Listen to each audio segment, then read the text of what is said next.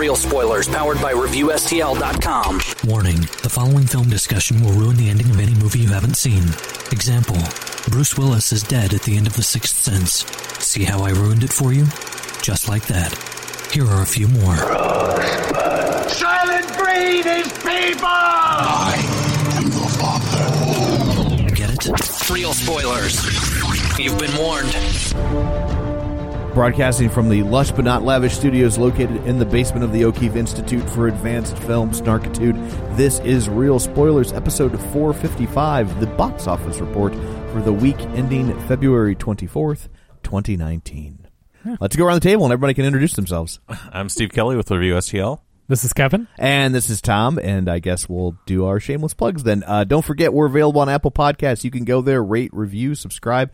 It helps us tremendously. And you know what I was thinking? What were you thinking? I was thinking that, you know, sometimes people might be afraid to leave reviews because it may be daunting. They're not the best writers. Oh, I they say, see. I don't know what to say. Um, but, you know, you don't have to write much. If you go on Apple Podcasts and rate us five stars, you just say, I love this show, or these guys are great. Oh, Take a listen. that's you good to know. So if you're scared to review us, just remember it doesn't have to be a whole paragraph. well, that that's good to know. I hope you don't try to steal my idea in the next episode. So uh, we actually have a new review. we do. We do. They're already listening to me. Yes, here. they are. Wow. That was quick. That's a dramatic impact you're having. So th- this is uh, from Vladilok. I guess is how you say that. Oh. All right. Uh, great movie podcast. Uh, this is one of the better movie podcasts out there today. I don't listen to the box office reports, so they'll never hear this. Wah wah. But love their actual movie coverage. Uh, sometimes they get super in depth, sometimes not, but they always seem to have fun. And no matter how bad a movie might be, they always try to at least find something positive about it. They don't just hate on everything because the internet likes to troll. yeah. We do hate on some things, though. But Well, no, I, I- Tom does, but Yeah, I do. the rest of us Yeah. try to be pretty open minded. Uh, sure, they can go off on random tangents at times, but more often than not, those tangents add something to the discussion. And hey, they'll eventually get back on track. Definitely check this one out if you like to listen to people who know movies discuss the newest releases. So, so thank you. And that's an example of a long and very well written one. And uh, and we appreciate those. And we like those. Yeah, we do. Like I'm not bagging on it. I'm just saying, but like some people get a little intimidated and they don't know what to say, so they say nothing. So like, feel free to just be like five stars. I love it. That's at least you know it gets gets some some interaction. There, I mean, so. even if you want to quote your favorite movie, we don't care. Like, if you want to rate it five stars and and then do like a famous movie quote that you love, like if that gets you to write a review, I mean, that's fine. Whatever you want to put in there. Yeah. Also, while we're shamelessly plugging, uh, don't forget our Patreon at patreon.com slash real spoilers, where for uh, five bucks you get all sorts of bonus content. So, uh, anyway, that's all that. I, I guess we will uh, turn our eyes to the box office. Kevin has his abacus at the ready. Kevin. I do, Tom, and it is one of those weekends uh, that we love to see. Well, when the movie's worth talking about. How to Train Your Dragon: The Hidden World, not to be confused with How to Train Your Dragon Three, which does not exist. Tom. it's number one, and uh, it has made uh, sixty point six million dollars opening weekend. And so I like to close the tab of the movie I'm talking about just to create confusion for myself. Well done. Thank you. Uh, so the movie had a 129 million dollar budget, and uh, we'll go into it in depth in the next episode. Obviously, Which, that's pretty low for a movie like this these days, isn't it? I, I mean, I think it's it's a lot of money, but I do feel like, especially for a third movie in a popular trilogy like this, a lot of names, a lot of um, amazing animation and everything. Yeah, it, it seems a little low, and we will talk about in the next episode that there's been a few years in between the second movie and the third film. So Right. I think that, and with the box office being good but not quite what they hoped for, I think they maybe cut back the budget a little bit and uh, took a little bit longer to get made. Right. But to, I mean, maybe someone who works in animation can confirm. But since they've already done two of these movies before, they probably have a lot of the you know Assets. production yeah assets Yeah. already ready to go, so they don't have to spend as much time developing them. So maybe it, make, it also makes it a little bit cheaper. That's true. Yeah, no, definitely. It's it's for sure possible. And uh, just to compare it, though, I mean, here we are at the third movie. The first movie had a 165 million dollar budget, so it's interesting. Usually, as movies come out and they are more successful, Right. you get more budget for the actors and everything. Now, that's not always the right thing. That means you have to make more money to pay for it.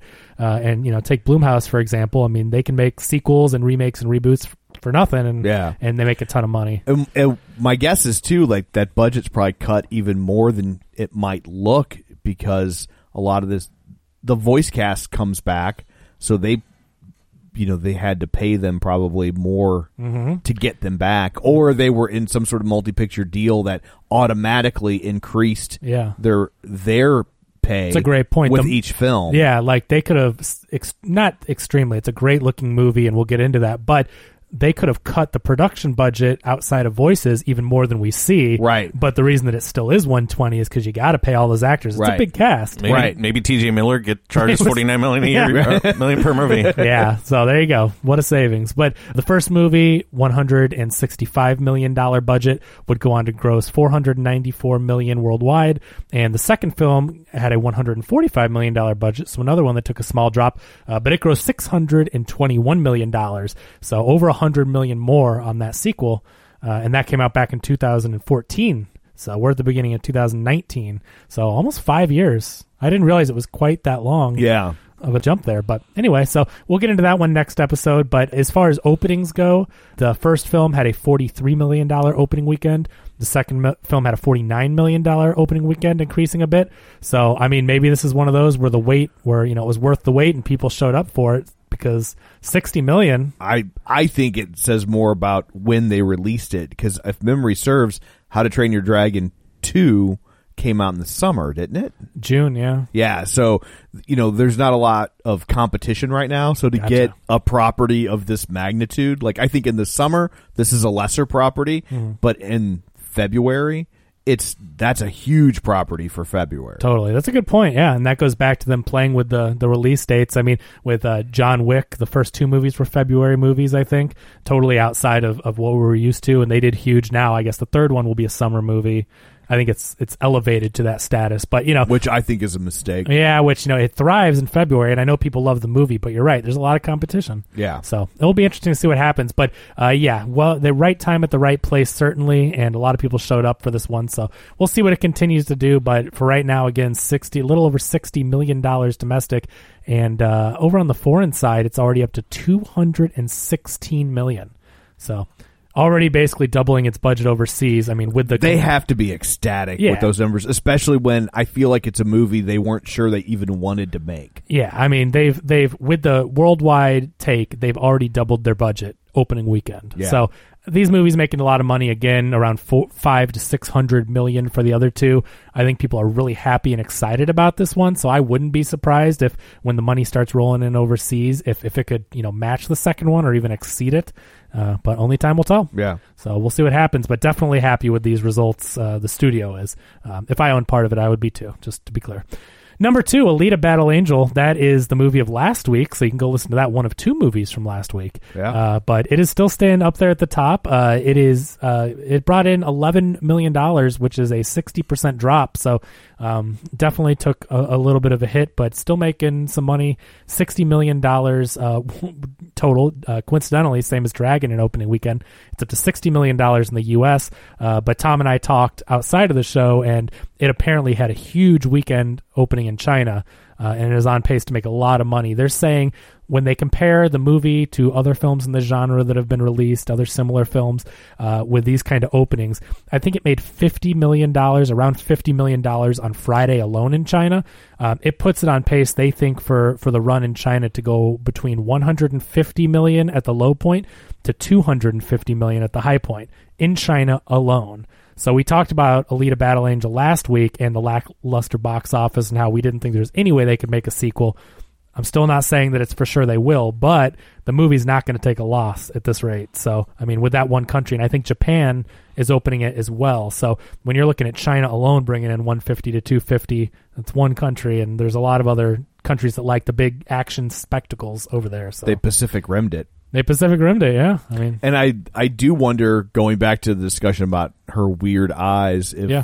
like it's acceptable. yeah that, Yeah. that like that that helped. Yeah, you because know, I mean, oh, there. if you're in if you're in the Asian countries, you know, if you're in Japan, if you're in China, and where manga is a is a popular form of reading over there, Yeah. they're used to seeing that style. I mean, that's Right. why the movie took it was because the manga had taken the influence from other. You know, it evolved over their animation over the decades over there, and the big eyes are a thing, and so uh, that is not as big of a deterrent as it is here. And I'm not just guessing. Like what I mean is, there has been this outcrying of people that are saying, "I don't want to see Alita. I'm not going to ever see it." Like th- basically, it all comes down to those eyes are weird. Yeah. Like like they're off putting enough where people are not giving it a chance, which I think is a shame. I mean, we talked about last week. I really enjoyed it. I think that it's a really fun action movie. It's it's basically a summer blockbuster spectacle as far as like the action goes. You know, released earlier in the year, and uh, I think it's a fun movie. I would love to see people go to it, but I but I get it too because at the same time, I think we all said that if we didn't have to see it for the podcast, we wouldn't have ran out to see it Yeah. at the theater. Uh, and the eyes definitely were a deterrent for me. Where I'm like, I don't know, it's just that uncanny valley. It's something about it, but giving it a chance, I enjoyed it. So I would say for anyone else that enjoys, uh, whether it be anime or action movies, you know, CGI heavy stuff, um, it's a lot of fun. So give it a chance. But uh, that one, uh, let me pull up because since I had to scrounge around for my How to Train Your Dragon tab that I closed. Here we go. So that one had a 170 million dollar budget, uh, and as we know, it's only 60 million in the U.S. But uh, overseas, before the final weekend totals, it's already at 100 million. So we're looking at 160, 170 million without the rest of the countries updated. We're talking about just uh, last week and the U.S. totals. So it's already hit its budget. I'm guessing that with China, it will double it alone, and then uh, we'll have to see what happens with the rest of the world. So, um, anyway, moving on to number three, the Lego Movie Two, the second part. Uh, I, I don't. Let me uh, let me pause real quick, and I'll edit this out. There we go. Too zoomed in on the monitor. I'm like, I don't have all my stats. Uh, the Lego Movie 2, the second part, uh, is in week five, and it made another $10.2 million, a 51% drop. Uh, we talked about that it had kind of a weak opening, and we were surprised uh, with that. Um, and we wondered if it would have legs. I mean, I'm not saying it's necessarily setting the world ablaze, but it is in week five with another kids movie opening, and it still made $10 million. Yeah. So, I mean, I think that shows people are slowly still getting out to the theater to see it. Uh, it has made $83.8 million domestic so far. It has made uh, kind of a low number. I, I guess it's not rolled out overseas completely either, but uh, it's made uh, 40 before the weekend. So um, you're getting up to around the $180 million uh, worldwide. So it's making money. I don't have a budget on it, but I mean, I think I think the budget on these things, as we talk about animated features, I mean, I would put it in around the 120, 150 million dollars. Does that sound right to you? I thought the Lego movies were a little cheaper that. yeah, I think maybe because the animation, the way they do it on the computer, like they've got their system down, Yeah. so it maybe doesn't cost as much to animate. Um, and they only got their, I mean, spoil- According to Wikipedia, its budget was ninety nine million dollars. 99. Okay, Yeah. yeah. So a little lower than most of our big budget uh, animated films. Also, you have to take into consideration for Lego 2, yes, they get a lot of the voice actors back, but they get them back for a very small amount of time. Right. The story is wrapped in a way to where, yay, the gang's back. We're leaving the gang. Goodbye. Right. Like, so, you know, spoiler alert. I mean, you're going to see them, but uh, Emmett does go off on his own adventure. So go listen to that episode, uh, you know, and go see it if you want to first, but um, we go in depth there. Number four, Fighting with My Family, uh, another movie that opened wide this weekend, and a movie that we were legally obligated not to talk about with Joe not on the podcast. Yeah, I was I, since he was out this week. I actually messaged him on Facebook, and I was like, "Oh, it's a shame you're not going to be there for fighting with my family." And he's like, "What?" His reaction. Yeah, His reaction was, and you could tell, like, I mean, maybe I'm just saying it the way I think he's saying it. Maybe he didn't mean it this way. I think he did. But he's like, yeah, I guess that's fine. But I thought you were doing Dragon. Like, Yeah. it was, Yeah. it was a very, it was, it was pretty funny. But this was all it Tom was. and him. It was the equivalent of when when your when your wife is like, "Yeah, that's fine." It was. Anytime your wife says that's fine, it's never not fine. fine. no. Yeah. Take it from us, who have both been divorced. Yeah. We know. Not me though. No. no, we did not divorce you. Oh, Wait. Well, there's still time. I You're there's young. time. Yeah, Yeah. there's Yeah. dare to dream. N- know? Then Steve Kelly can be someday the I future could be Miss, divorced from Tom O'Keefe and Kevin the Brackett. next future Miss Tom O'Keefe, Mister Tom O'Keefe. I don't know. How Oh, you- I'd be the miss. Is that it? well, I, I, Wow. you don't Well, have now. to. I, I'm not going to Yeah, speak there's for anyone. I- There's no right or there's no Yeah. right answer here right? for you. so that's interesting. So okay, here's the thing. So when a woman is married to a man, she if she takes his last name, Right. she is still she is still referred to as. I mean, you can refer to her as Mrs. Tom O'Keefe. Right. So when a man marries a man and he takes the name Mr. Tom O'Keefe, but you're like, but that's not Tom, and he is a Mister. I could see how that could get confusing. I don't think that that form of etiquette. Well, one, I don't think that particular aspect and an etiquette of like Mrs. Tom O'Keefe. I don't think you really see that too much anymore. Yeah. And I think that with gay marriage, I think it's hasn't been around long enough to establish its own Gotcha. rules in that regard and in terms of like because I don't think I mean I I don't think when gay people get married they typically take each other's last name you know They usually hyphenate them. do they is that mm-hmm. what they do I wasn't sure if they, Yeah. they just They kept their take own each other's I've seen both hyphenate ways. Like I, I've Yeah. seen I've seen women who've taken their wife's last name before too. So Yeah. I, don't know. I think, I've it's, seen I a think it lot kind of- of depends on just how they how they feel. Yeah, you can do whatever you want. I, I just meant I've seen the hyphenation several times. Yeah. You know, so that way it's like because I think that again that makes it less confusing. You know, and it's Right. not like well, who's going to take whose name because there's not an established like. Right. I know that it's not everyone does it, but for the most part, Sure. it's socially acceptable that the woman takes the man's last name. So when you get into the same sex marriage, then it's like well. Who's going to take whose name? That makes it easy. Just you both take each other's, and Well, then, uh, so if if if a gay couple get married, take each other's last names, do the hyphen thing, then they have kids, and the kids are gay, and they marry somebody who also took the did the Oh. hyphen thing. four names. it's gonna be like you take the first name, Steve and I'll take and the second. Steve and James Smith, Kelly O'Keefe, Brackett. Oh, wow.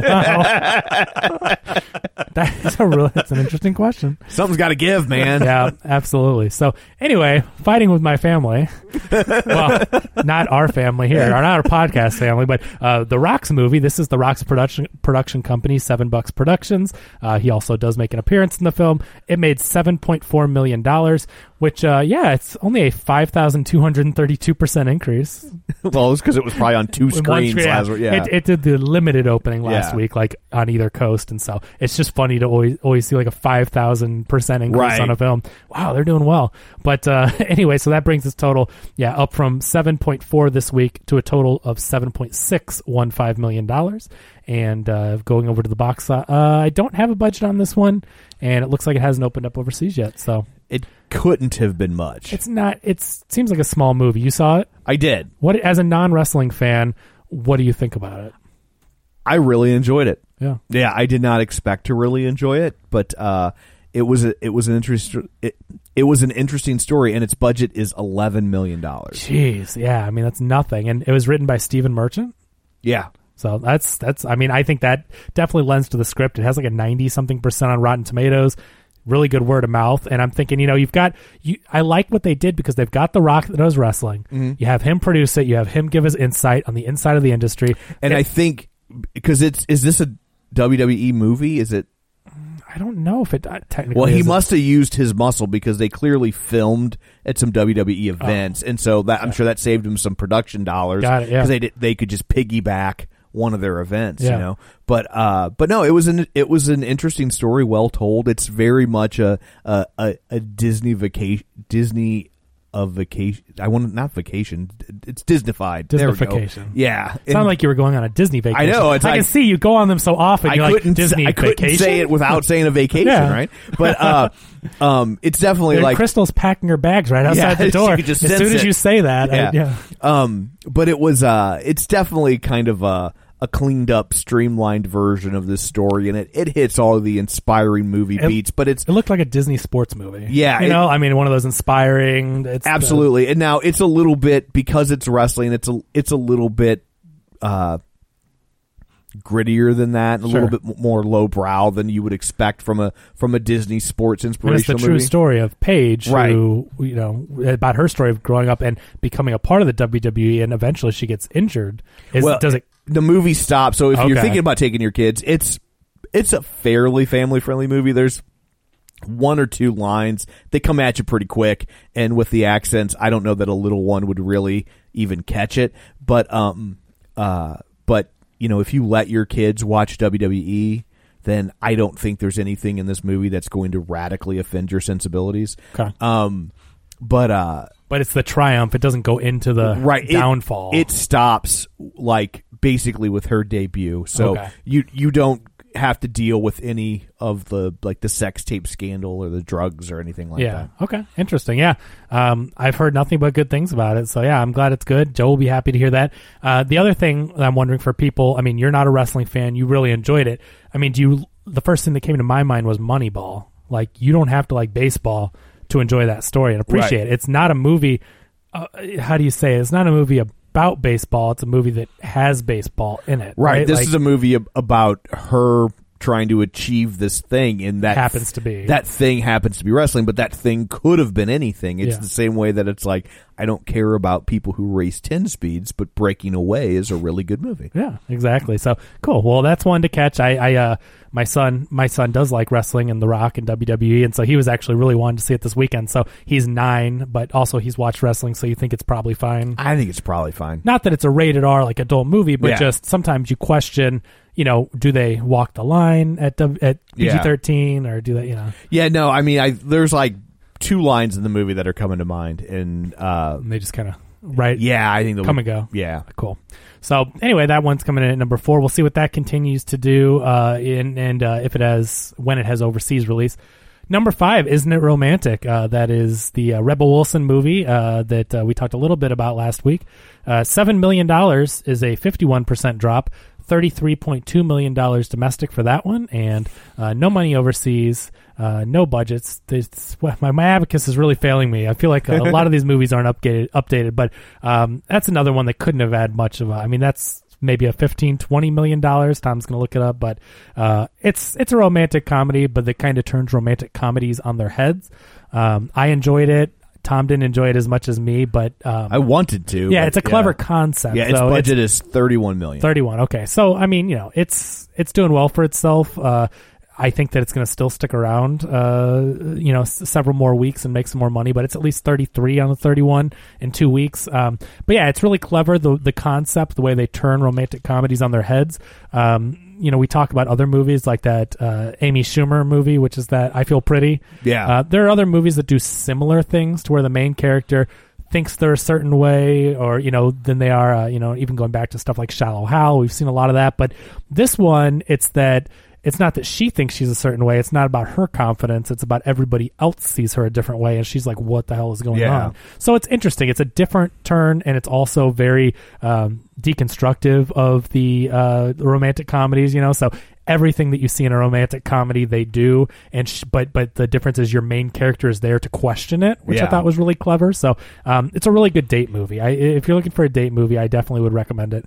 Um, I will say I saw the trailer for her next movie, Yeah. which is like uh, it looks like it's a a remake of Dirty Rotten Scoundrels. is a remake Is of that Dirty officially okay? officially. Um, they I- even in the trailer they- they, are like no dirt dirty rotten men here it- yeah, there's a reference in the slug line, and I didn't know if that was being cute or if this was Oh officially a remake. Well, if you watch the trailer and it isn't a remake, someone's getting sued. Yeah. like, it's a remake. Whether yeah, But um, I thought it looked really funny. Really? Yeah, I yeah, and I like it because it's in this one. Rebel Wilson gets to be Rebel Wilson. Like Oh, you know, right. I felt I can't remember if I said this last You week. did. Okay, You did. Yeah, that it, and so I I I like the fact that in this storyline she gets to do what she does best. gotcha. Steve, do you like romantic comedies?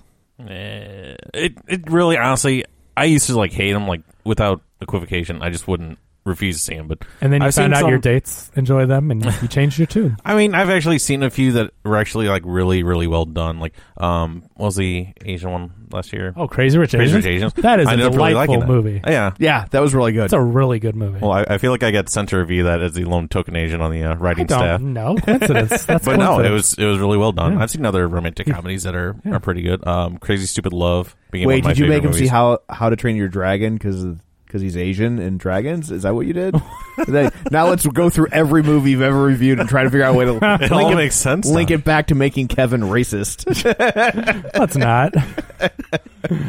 but no, it's a del- yeah, absolutely delightful. I mean, that's a great. Uh, you mentioned my two favorite romantic comedies. I think. I mean, Crazy Rich Asians obviously newer, um, but it's it's fresh uh, on top of mind, and I loved that movie. Saw it twice. I showed it to Katie when it came out on digital, and she loved it. Um, yeah, I caught it in theater to review, and she wasn't available. But then, you know, we watched it at home, and she really enjoyed it. And then, uh, yeah, Crazy Stupid Love, I think, is the best romantic comedy of the past ten years. Yeah, I agree. I mean, It's- as long as the rom com is like bring something fresh, or Yeah. isn't like the cookie cutter, you know, rom com from like the '90s that we've all you've seen them once, you've seen them Yeah. all, you know. Crazy Stupid Love is funny. It's it's really smart. It's clever. The actors are hilarious. They're all really good. But it also has that twist. Yeah. So it's not just doing the typical beats of a rom com where Right. it's just like you know, boy meets girl, boy and girl fall in love, get in a fight, they fall out of love, they make up. It's like you have this whole thing going on, you know, and we won't spoil it because we don't need to, but I'm sure you've seen it. But it's like they've got this whole thing going on that's like cluing you in the whole time, and then boom, at the end it blows up, and you're just like you don't expect that to happen. So, And- long story short, Kevin and I like romantic comedies that start with the word crazy. Yeah, I was gonna say Crazy Rich Asians, Crazy Stupid Love, Like Crazy. Do you remember that one? I never saw that one. That was Drew Barrymore, wasn't it? No, Like Crazy is if I, maybe I'm getting it wrong, but the Anton Yelchin one with uh, Felicity Jones, who was in uh, Star Wars Rogue One. Look up Like Crazy and see if it's if it's Anton Yelchin Yes, and uh, Felicity Jones. and Felicity Jones. Yes, I like Crazy. If you haven't seen it, I think I've mentioned on the podcast a few times before. I mean, it's up there with 500 Days of Summer. I was thinking of the Drew Barrymore movie Mad Love. Oh, okay. Where she, I think she has some sort of mental illness. Gotcha, gotcha. But no, this like crazy. I mean, I love Anton Yelchin. It's so sad that he passed. It really a, a tragic loss because I think Anton Yelchin was a great actor and would become one of the greatest actors of our generation. I, I think he's up there with the way that we talk about, and I, I love Joaquin Phoenix. I think Anton Yelchin was a true talent.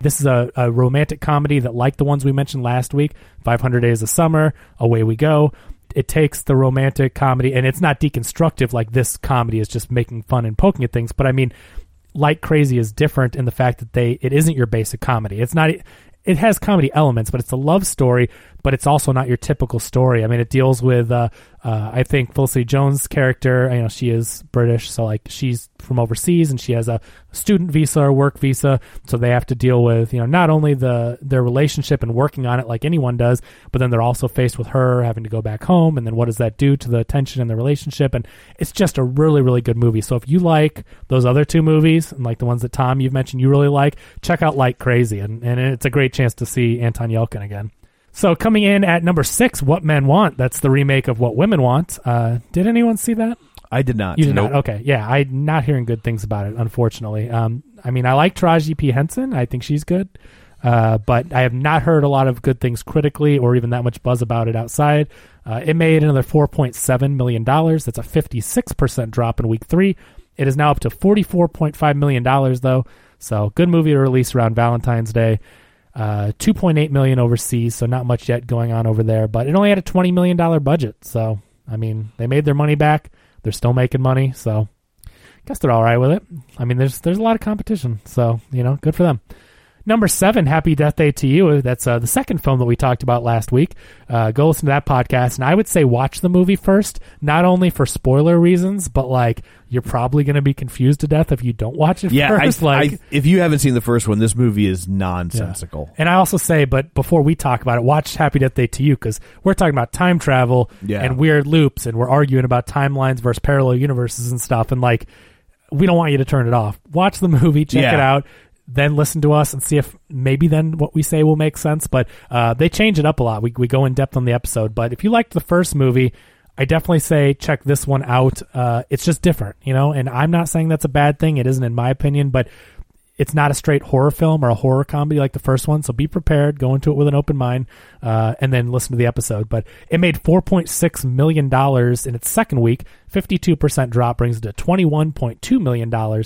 Um, overseas, though, another $20.1 million. So it's up over $42 million worldwide on a $9 million budget. Um, I know I, I follow Jason Blum on Twitter, and he's he tweeted a lot around the release of this movie, and very excited about it, and a lot of the fans were excited about it, and um, you know it's kind of disheartening. You don't really see a lot of the Hollywood people actually talk about their disappointment in a movie, so you know I kind of felt bad because you know he was really amped up for it, and he kept tweeting about how he was disappointed that it didn't do as well, and he but you know he's glad he not anything bad. He did not like a Right. jerk, but like you know, he was sad. He said, "I'm glad people liked it. It didn't do as well, but you know, we move on and we make the next one better." Blah blah blah.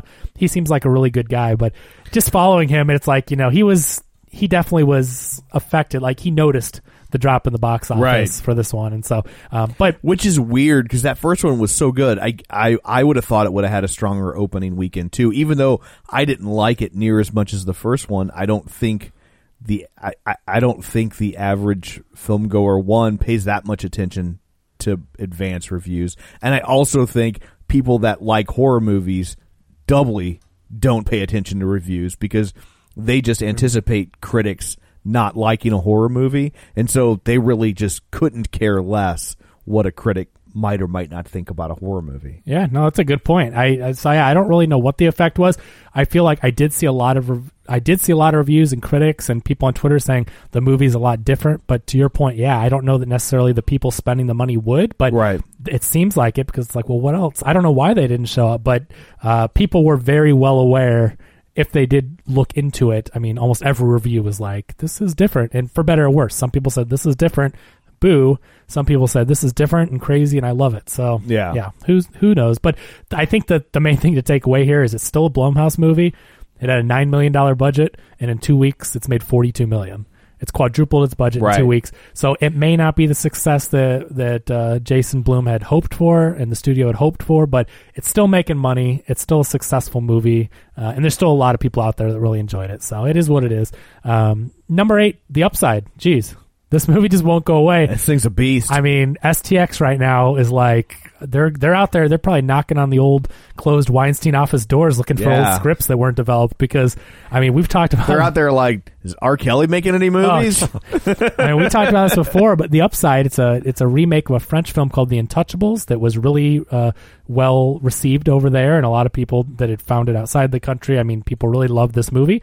Uh, it was set to be released like early last year or something, but uh, the production company was Weinstein, and so when all that stuff broke, uh, obviously they did not want to release this movie with that controversy, so they shelved it for quite a while for the better part of, of the year.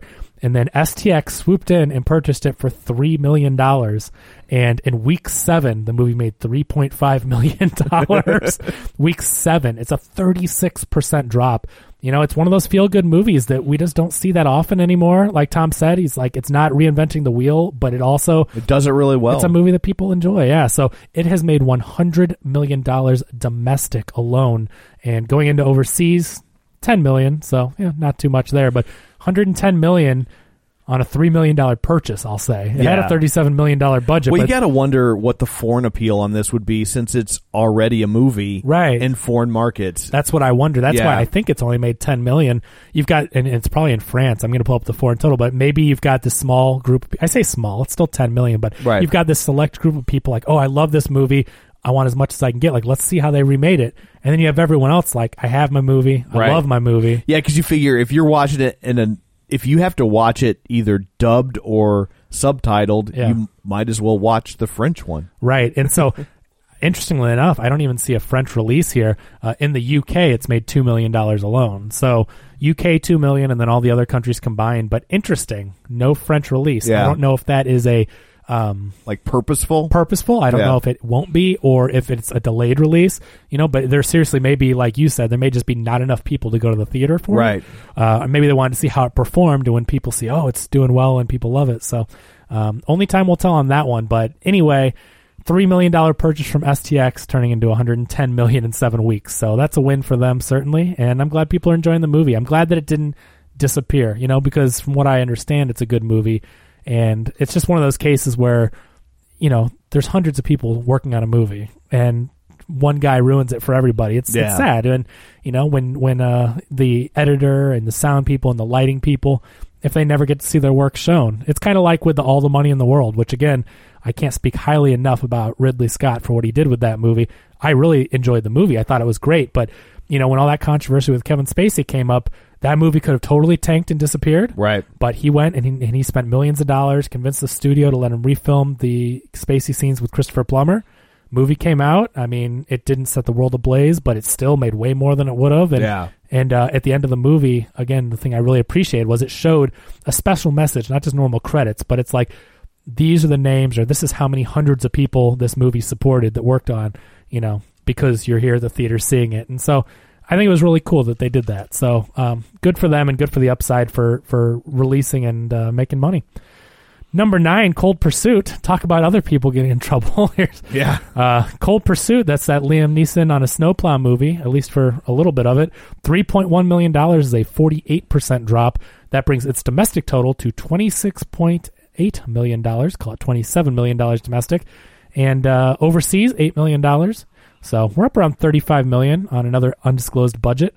Um, it sounds like an interesting concept concept from what Tom said. We talked about it. He reviewed it a couple weeks ago when it came out, you know, a little mini review and said it was kind of a bait and switch on the trailer. Yeah, it's certainly not uh, take it on a snowplow, which Yeah. is what the trailers would make you think. It's it's definitely more of a, a dark comedy, and it's more of an ensemble piece in that it follows a lot of different characters, not just him. He he disappears for huge Yeah. chunks of the film, and uh, um, kind of like saying Liam Neeson is in Widows. Like Liam Neeson is in Widows, but Right. like he comes and goes. yeah.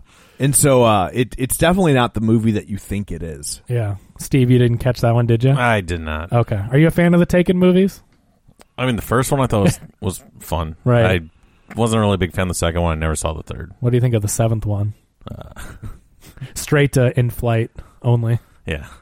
I, you know, I don't even know. I don't think I watched three. You know, I watched the first one and I was on board. Didn't like we do an episode on three?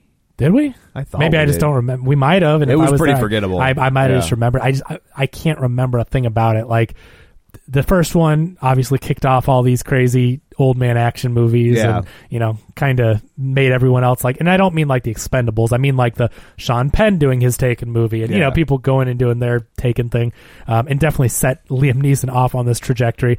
So I enjoyed the first one. The second one I, I remember it being okay but I'm like okay kind of more of the same kind of ridiculous. The more you get into the same situation over and over again Right. you're like how many times are you going to get taken? Like you know whatever but um anyway so i'm glad at least to hear that it wasn't just another taken movie and i'm kind of intrigued to see it Yeah. it's just you know with liam neeson opening his big mouth it always gets you kind of like oh maybe i'll just hold off on that one and rounding out the top 10 uh, is uh, a limited release movie. I don't know this one. It's called Run the Race. It's one of those uh, mega church movies. Oh. Uh, it's Oh. from Tim Tebow's production company, Ah, okay, yeah. and it's like two uh, twin. I think they're twins, brothers who um, their mom dies, their dad abandons them. They're gonna football's gonna be their way out, Mm-hmm. and one gets injured, and it's a whole. You know, it's it's very inspirational. You will be inspired. Damn it! and then they go to Gattaca and they switch their DNA, and one is, plays as the other. And Huh? do you remember Gattaca? No, I never saw it. Oh, you never saw Gattaca? Oh, okay. It's it's really interesting. I it, it's a movie that I mean I feel like it's kind of one of those sleeper like uh it definitely found a life on home video. Yeah. Uh, and it's with uh, Ethan Hawke, Uma Thurman, and Jude Law, and it's just about this futuristic world where these people are all like selected for their jobs based on their DNA. So you, you know, you're they scan your DNA at an early age or whatever, and you're going to be a janitor, you're going to be a physicist, and so people with dreams and aspirations, it's like you're set, you're not allowed to go outside. And so anyway, so you have two characters that want different things, and they end up coming up with a plan to kind of cheat the system. And it's a really good movie. It's kind of a it's a sci-fi thriller. Um, it's a good movie. You should definitely check it out.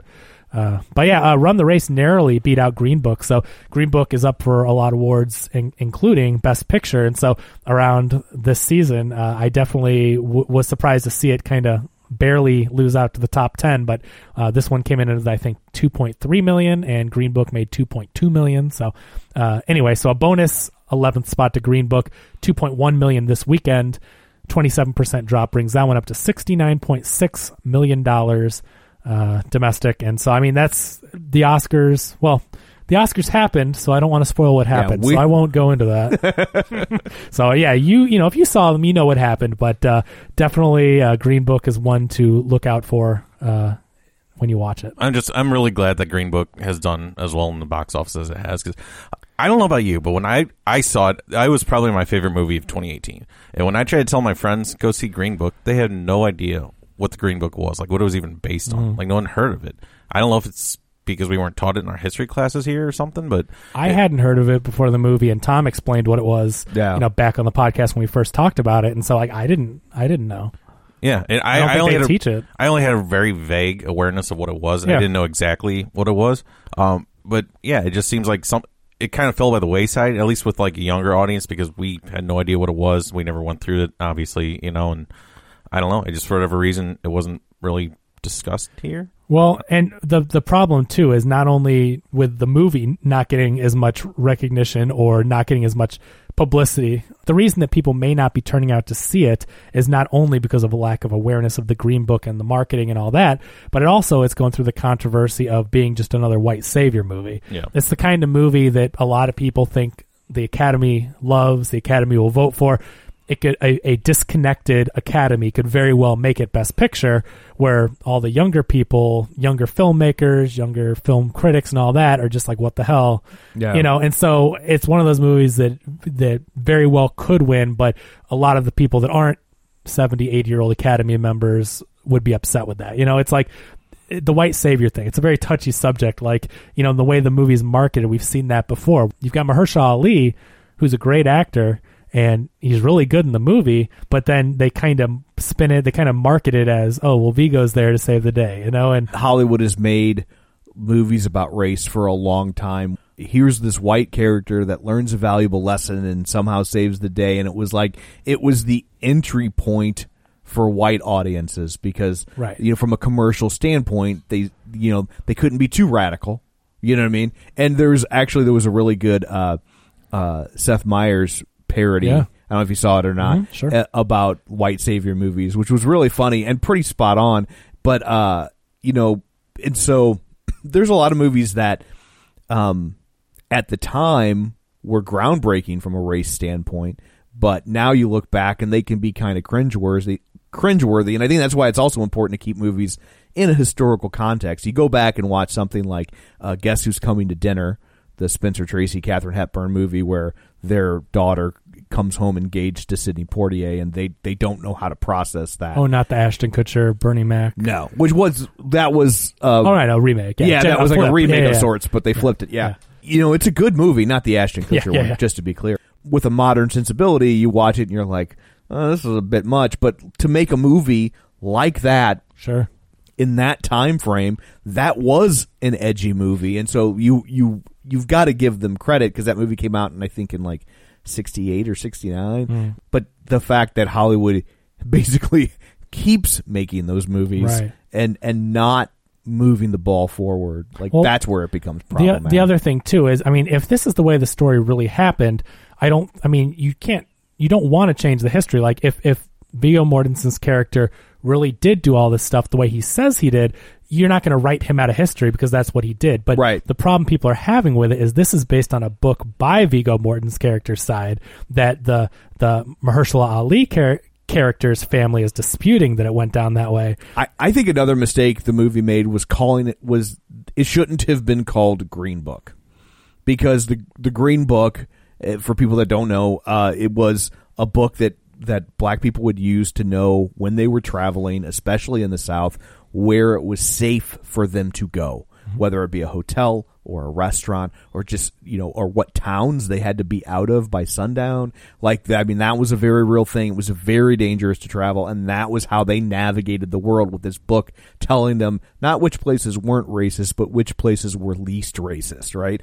And and so um i think a movie about the green book would be fascinating and so when you call this movie the green book and honestly within the context of the movie they hardly It's not about the green. they hardly ever They even use it, the book. They show it, and yeah, that's yeah. And so I, I really think it's an awful name for this movie because it. I think it. I think they set themselves up for failure because I think a lot of black people that know the history of the Green Book were like, "Oh, this could be an interesting story," and then they didn't get that story at all. Um, if you want, I'm not sure. I'm checking right now, so I don't know if at the time of this recording it still will be available. But um, the Smithsonian Channel has a documentary being released in theaters about the Green Book, and you actually can own it on digital for free. It's like a ten dollar documentary to Yeah. own, and right now it's free. Uh, but it's called Green Book: A Guide to Freedom. Smithsonian Channel. Uh, it says online right now you can watch it on their website, but I actually bought it on Google Play to own for free.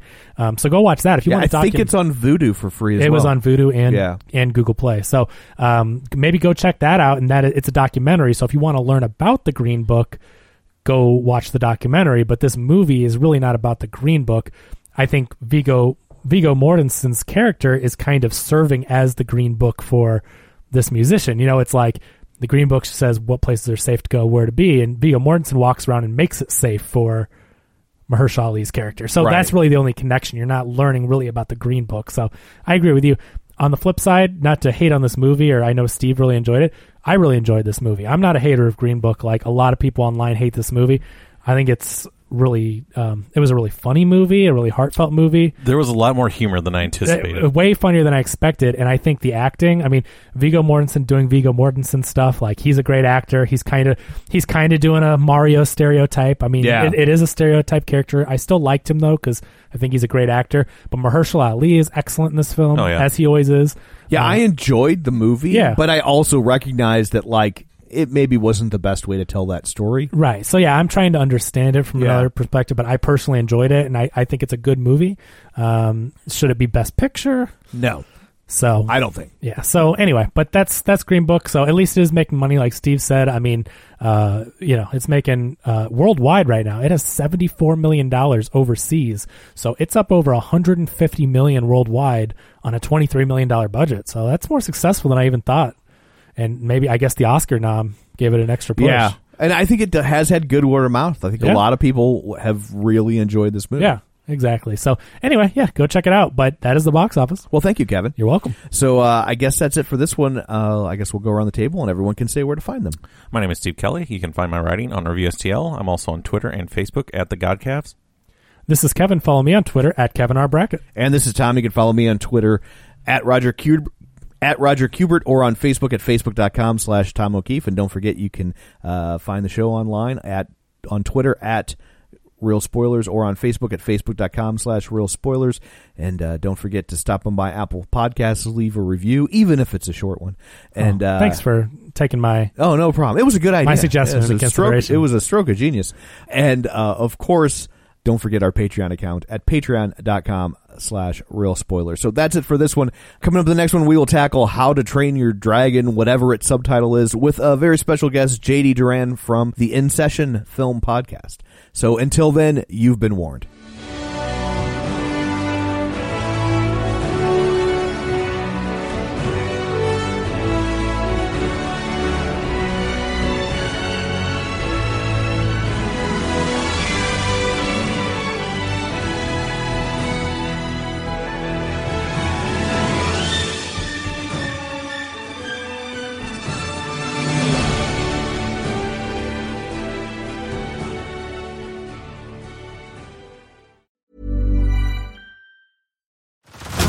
Head over to Hulu this March, where our new shows and movies will keep you streaming all month long. Catch the acclaimed movie All of Us Strangers, starring Paul Mescal and Andrew Scott. Stream the new Hulu original limited series We Were the Lucky Ones with Joey King and Logan Lerman. And don't forget about Grey's Anatomy. Every Grey's episode ever is now streaming on Hulu. So, what are you waiting for? Go stream something new on Hulu.